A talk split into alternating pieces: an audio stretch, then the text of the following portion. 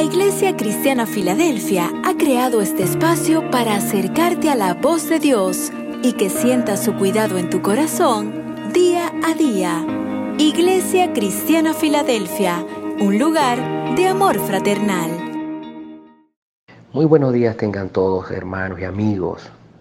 Reciban una bendición especial de parte de nuestro Señor Jesucristo.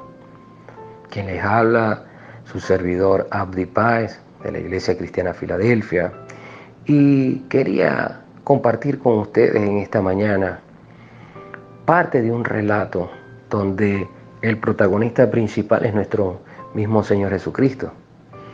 Antes de arrancar su ministerio, antes de salir a la palestra pública, pasó por un proceso, un proceso donde dejó tres fundamentos básicos, claros, nos dejó tres fundamentos que deberíamos imitar.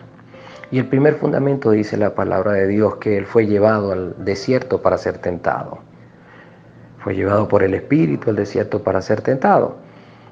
Pero nótese que el Señor fue al desierto a orar por 40 días y 40 noches antes de arrancar su ministerio, preparándose para arrancar su ministerio público dejándonos como legado ese fundamento, emprender todo, pero antes de eso, prepararnos en oración.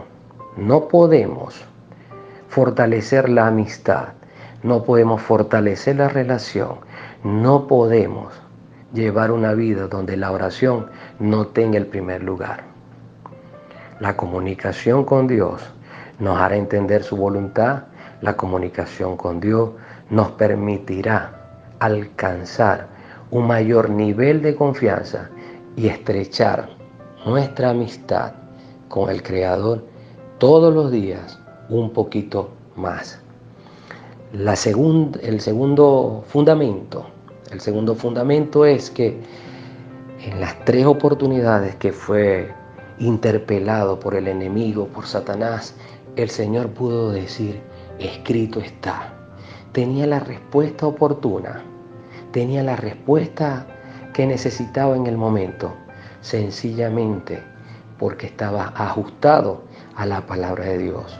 Necesitamos, necesitamos entender que debemos mantener una vida donde le demos un lugar privilegiado a la lectura de la palabra. La lectura nos fortalece. La lectura dice que es el alimento, es lo que nos alimenta. Oramos para que el Señor, para hablar con el Señor, pero leemos para que el Señor nos hable a través de su palabra.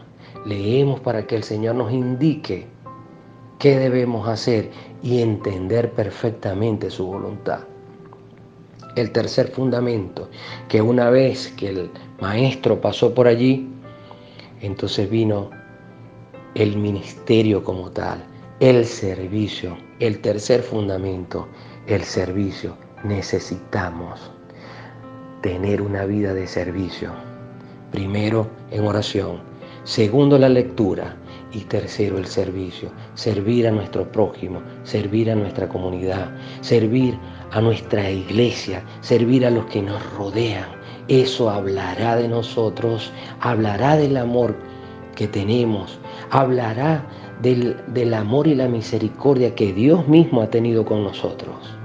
Y de esa manera predicamos, de esa manera nos damos a conocer, con corazones humildes, con corazones sencillos, para alcanzar a aquellos que todavía no han sido alcanzados. Hermanos, necesitamos tener estos tres fundamentos para llevar una vida que le agrade al Señor una vida que sea de ejemplo a los que nos rodean y poder entender y hacer la voluntad de Dios cada día mejor. Vamos a orar. Señor, Dios Padre Celestial, tú eres bueno. Dice tu palabra que tú eres bueno en gran manera. Y en tus manos está nuestra vida. En tus manos está lo que hacemos. En tus manos está nuestra familia. En tus manos está toda situación, porque nada escapa de tu poder, nada escapa de tu gloria, Señor. Queremos pedirte perdón si no hemos sido buenos imitadores. Queremos pedirte perdón si no hemos seguido tus pasos como nos exhorta tu palabra a que lo hagamos. Ayúdanos a aferrarnos a la oración. Ayúdanos a aferrarnos a la lectura de tu palabra donde nos nutrimos y nos alimentamos cada día. Y ayúdanos, Señor, a llevar una vida de servicio, a servirle a nuestro prójimo de la forma en que tú lo hiciste, Señor, con la humildad y la misericordia que tuviste hacia nosotros, Señor. Muchas gracias por eso. Muchas gracias por tu amor, por tu gracia y por tu misericordia. En el nombre poderoso de Jesús.